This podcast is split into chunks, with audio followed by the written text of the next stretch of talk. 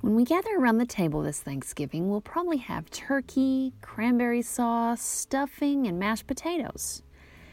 Turkey is such an iconic part of Thanksgiving that there's even a giant turkey float in the Macy's Thanksgiving Day Parade. But the first Thanksgiving may not have even had turkey, much less any of those other things. I'm Tracy S. Morris, and I am not making this up. The meal that we regard as the first Thanksgiving was a one time deal, a feast of giving thanks that the pilgrims chose to observe with their neighbors the Wampanoag Native American tribe in November 1621. In preparation for this feast, the colony's governor, William Bradford, sent four men out bird hunting. And while wild turkeys were native to the area, so were swans, ducks, or geese. Any or all of these birds might have been on the table at the feast. Meanwhile, the Wampanoag brought a bounty of five deer but the predominant protein on the menu would have been seafood. Remember, the pilgrims lived next to the ocean, so seafood would have been the most plentiful protein available.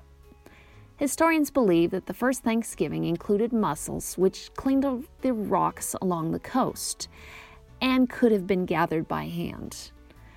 Lobster, which was the colonial equivalent to spam rather than the delicacy we know it to be today. There also may have been clams and oysters. That takes care of the protein portion of the meal. What sort of sides might have been served up? For one thing, there wouldn't have been any mashed potatoes because potatoes were not grown in the area at that time. However, corn would have been. We use corn in our Thanksgiving decorations today, and it was a crop the pilgrims grew, but it wouldn't have been roasted and served as ears the way we do it often nowadays. If it was served, it would have been removed from the cob, pounded in mush, and served in a thick porridge, which would have been about the consistency of oatmeal. Other foods that the pilgrims could have grown and included in the feast include squash, such as the ubiquitous pumpkin, but since there was no wheat or butter or sugar at the time, because most of the sugar would have run out, uh, there wouldn't have been any pumpkin pie. So sad. Now, one dish that they may have served was a custard, which the pilgrims made by hollowing out a pumpkin and filling it with milk and honey, and then roasting it amid the coals of a fire the way we would a campfire potato. The pilgrims may also serve beans, which, along with the corn and the squash, made up the three sisters that the Native Americans taught them to grow.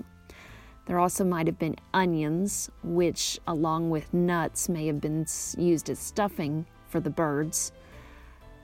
And there would have also been cold weather leafy greens like cabbage, lettuce, and spinach fruit that the pilgrims foraged for and then possibly dried, such as gooseberries, blueberries, raspberries, plums, and scuppernong grapes, might have also been on the table.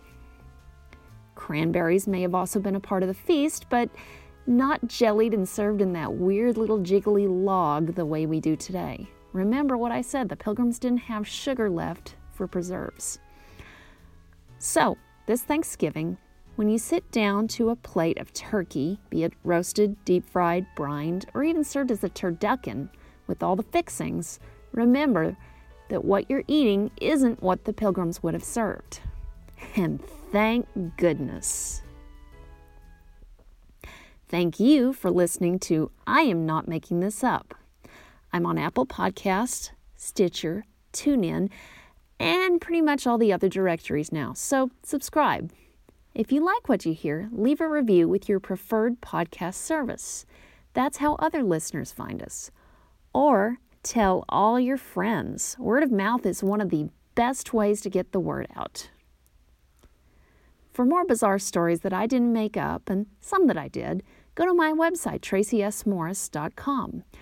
I post a bizarre history story or a podcast every Monday. You can also subscribe to my newsletter. Once a month, I send out one of my short fiction stories. And you can check out my other short stories and novels at my website as well. Or why not purchase one of my many fine books, like Bride of Tranquility, a murder mystery set in a haunted hotel during a Renaissance wedding. Bride of Tranquility and my other books are available on Amazon or through Yard Dog Press or Baen Books. And if you have an improbable history topic you would like me to cover, please drop me an email at author at tracysmorris.com.